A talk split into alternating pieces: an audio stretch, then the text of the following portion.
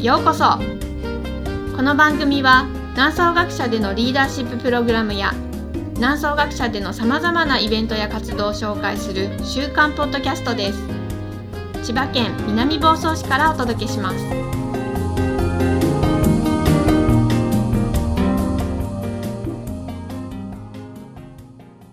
はいこんにちは。南総学者のヨガ瞑想講師涼子です。学者長の大滝です。こんにちは。こんにちは。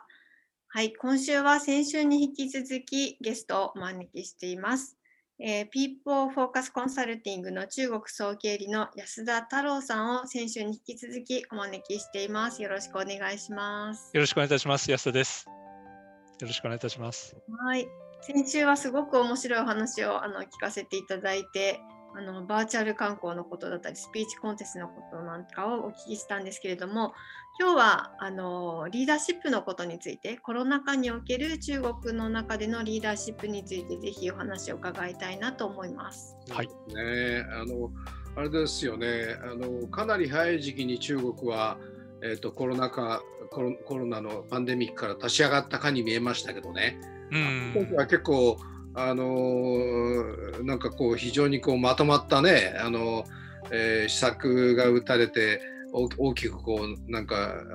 あの改革が行われたのかなっていうふうに思いましたけども、うん、現地にいてどんなことをお感じになりましたか？そうですね、あのー、まあ、本当に私、初めての体験だったので、まあ、初めての方の方が多いと思いますけども、初めてだったので、とにかく1月の23からロックダウンがあの武漢もそうですけど上海も始まりまして、まあ、とにかく恐怖恐怖の毎日だったですね。はい、ただ、4月の段階になると、もうほとんど落ち着いていて、もう街には人が溢れてるっていう状態でしたから、まあ、約2ヶ月でしょうかね、ロックダウンとしては。はい、徹底してやったわけですよね。いや、もう徹底度が本当に違いましたですね。あのやっぱり SARS を2002年に彼らは経験してるわけですけども、そこでの経験値をもう最大限生かすっていう施策を打ったみたいですね。はい。はい。ですから、まあ、うん、まさに日本は第3波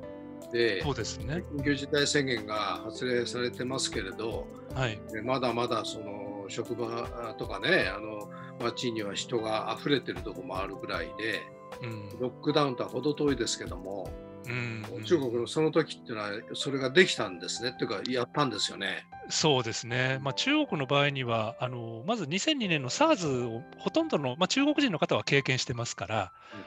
だから怖いっていうのがまああったわけです。私も怖かったですけど、中国人の人もやっぱ怖かったんですよね。だからまああの基本的に出るなと言われる前に出ないっていう選択をもう皆さんがしたというのがまず大きいかなというふうには思いますね。でプラスあの、とはいえ、最初の1週間ぐらい皆さん怖いので出ませんけども、2週間目ぐらいからまあ出始めるので、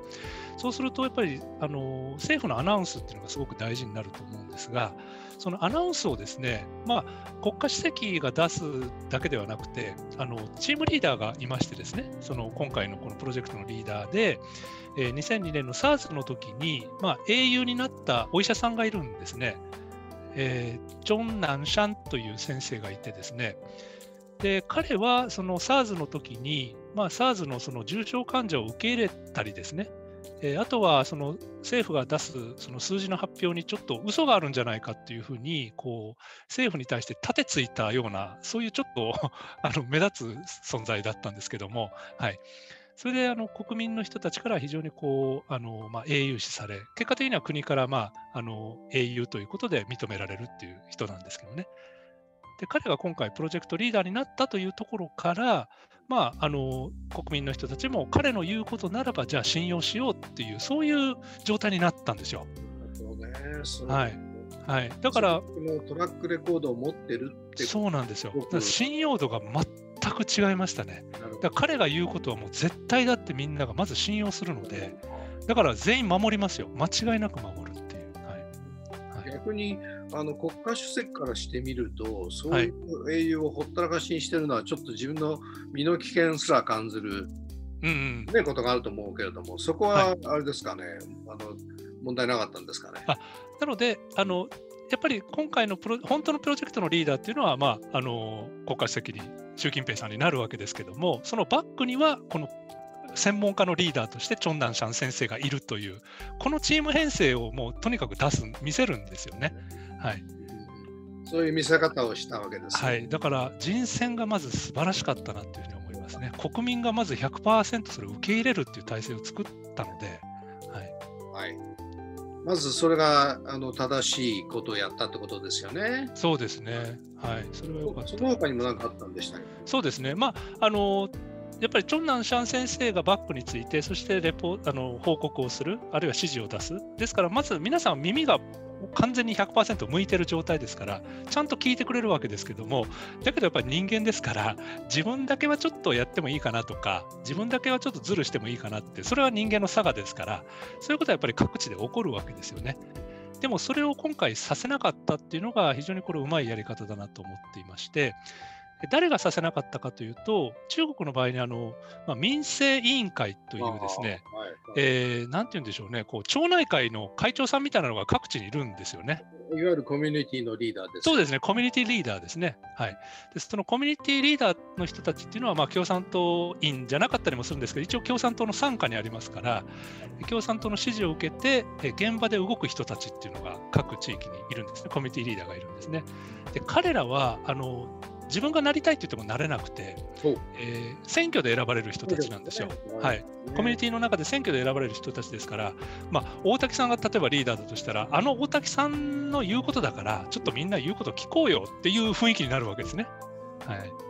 すから、コミュニティは、そのコミュニティリーダーがしっかりとこう抑えていくっていうことを徹底的にやってましたですね。はい例えば違反者がいたりしたときに、民生委員はどうするんですか、はい、行ってこう説得するわけそうですね、あのえー、っとまずですね、えー、っと、例えば感染が出てしまったというふうになるとですね、はい、その家は隔離になる、隔離対象になるんですよね。なるほどで、民生委員の人が来まして、えー、ドアにシールを貼ります。えー、このシール破ったらあの逮捕になりますんで気をつけてくださいと。で、シールを貼りますと。じゃあ、その間、買い物にも行けないし、どこにも行けないわけですね。なので、毎日、そのご飯を届けたりとか、いうのも、そのコミュニティリーダーが全部やってくれるということで、まあ、信用がありますよね、やっぱりね。はい、はい。あの今のお話伺っていて、やっぱりシンガポールもそういう、ね、仕組みを取り入れていて、うん、いわゆる HDB と呼ばれるその一般の市民の人たちが住んでる各そのえー、党ごとにその民生委員に、ね、近いそのコミュニティリーダーが選挙で選ばれていて、はい、でその人たちがもう本当に目を配ってね、あのそのあのそれこそあの通報したりですね、あとあの違反者についてはこう徹底的に説得したりね、うん、警察と一緒になってねあの、そういう行為をやめさせたりね、そういうこう仕組みがあるんですけど、うん、これやっぱり中国から学んだんだろうなあ、ね、なるほど、なるほど。なんか昔、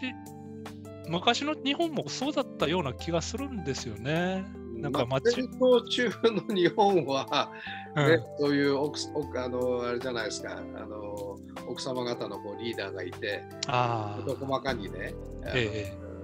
その、えー、指示は、ね、出したりする、ということはありました。うん、まああの一般のメンバーからしてみると非常にこうあのうるさい存在だったんですけど、うんあのこういうそのやっぱりパンデミックのような時にはやっぱこういう仕組みが非常に功を奏したわけですよね。そういうことですね。そうですね。はい。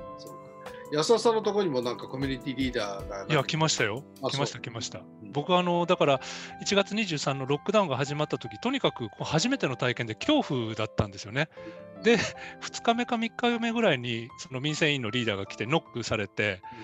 うん、あのお前はどこ何どこから来た人間だとかですね、はい、23日の前はどこにいたとかこう聞かれたんですけども、はい。はいはい、あの最初はちょっと誰か分からなかったのですごく怖かったんですけれども非常にこうなんていうんですかねすごい紳士的だし、えー、すごいあったかいんですよね。なんか困ったことあったらいつでも言っておいでっていうようなそんな感じで帰っていかれたので。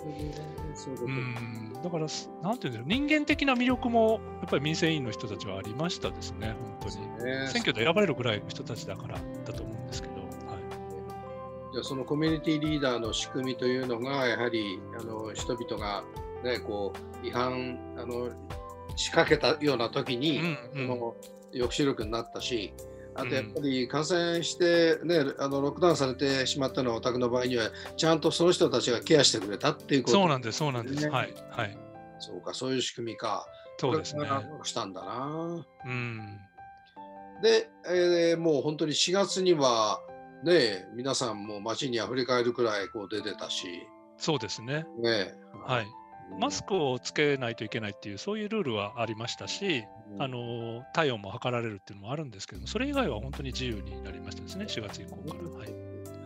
僕の思ってるその中国の方々のイメージっていうのはすごくこうすいませんねあの自己中心的でやりたいことをみんなね、あうん。周りの目を気にせずにやるっていうのはそういうこうあの人が多いなってこう、うんうん思うんですけどもね。うん。やっぱりそういう中であの今回ばかりはやっぱりその皆さんあのちゃんとこう、えー、何ですかこう歩調を合わせて同じ行動を取ったってわけですよね。そうですね。やっぱり先ほど申し上げたところは、どちらかというと、こう、なんていうんですかね、あの管理がうまく、優しい意味で管理、なんなんて言ったらいいんでしょうかね。えっと、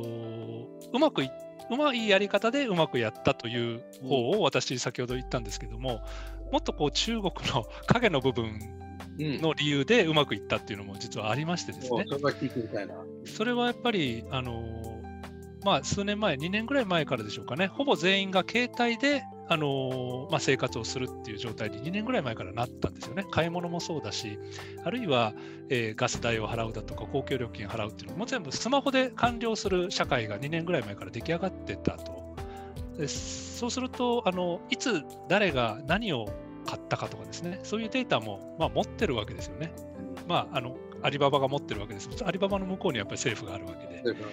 つまり、一人一人のデータっていうのは、まあ、筒抜け状態になってるんですよね。だから、破ったらですね、データとしてやっぱりいっちゃうわけですよ。なるほど。はい、なので、そういうの、そういう怖さがあるっていうのは、やっぱりもう一面ありますよね、うまくいった理由の方としてですね。はい、結構だからなんですかね、性悪説に基づいてるのかな、中国の。うんえっとですね、性善説、性悪説というよりは、中国人の見立てはですね、人間の差がをしっかりとこう見ていくっていうところにすごくあの注力してますね。人間というのはこういう場面では弱くなるとかですね、なるほど。こういうふうにするとモチベーション上がるとかですね、そういう研究をもう徹底的にやって、だからルールがあっても守らない人は一定数絶対に出ると。したがってその一定数出てしまう人たちをどうやってとどめるかっていうと、それはもう罰則しかないっていう考え方ですよね。はい。その人間の差がとしてそれはどうしても出てしまうっていう、そういう見方をしてやってますね。まあそういうそのビヘイビアルサイエンスをね駆使したうんのこう行動の管理の仕方っていうのは、うんうーんやっぱりこうあの人によっちゃちょっと窮屈だなっていうふうにそうですよね。言うと思うはいけどね。はい。はい。そうなので最近は確かにおっしゃるように窮屈だなって言い始める人たちも出てきてますね。確かに。はい。はい。まああの私の駐在してたシンガポールなんかもねかなりそれに近いですけうどもね。ん。うん。うんあの明るい北朝鮮なんて言われるくらい、ほとんどこうデータでね、あの人々の行動なり、えーウェブサイト全部管理されてますからね、あのうん。ウェブサイトから。はい。はい。なるほど。はいまあうんはい、そうか。そういうことで、まあ、あのやっぱりこういうパンデミックのような時には非常にある意味人々の,、ね、あのこう行動をうまく、えーリーダーがあー導いて、えーいち早くこう、えーそれからこう立ち直ったっていう、まあ、いいあの、まあ、あの事例になったわけですよね。大変うん面白い事例ですよね。そうですね。えーでもでもまだこれで終わりじゃないですよね。最近またちょっと第3波がどっか。そうなんですよね。はい。あの北京のうん北京からはちょっと離れてますけども、北京の南側のあたりなんですけども、そこが非常にこう増えてるっていうことで、はい。しかもこれで変異種だからね、ちょっとまた今のワクチンかどうかうん心配ですよね。そうですね。そうですね。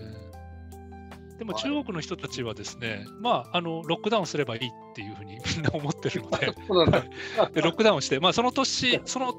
地域だけはかわいそうですけど、ロックダウンすればいいと。で、その代わり、あの感染が広がってない地域からその地域を応援しようっていう、そういう空気があるので、はい。だから非常にこう、なんて言うんでしょうね、日本もそういう真似をしたらいいんだろう、いいのになと思うことがすごくありますけどね、応援するっていうんですかね。はい。嫌がるんじゃなくて応援するっていう。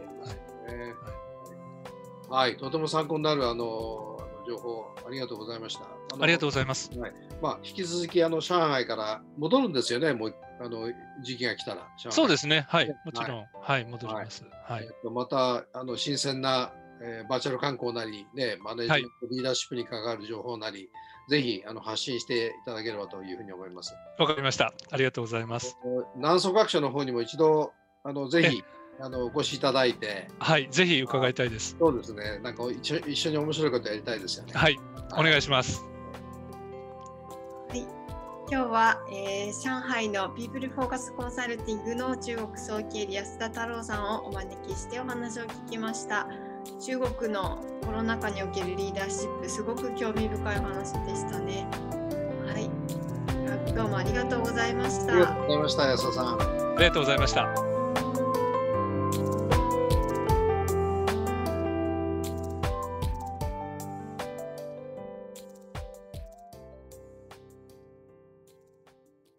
南総学者でのプログラムやイベントに関する詳細は、ホームページ南総学者 .com をご覧ください。この番組に関するご意見もお待ちしています。南総学者ラジオは株式会社オフィスクライメイトの提供でお送りしています。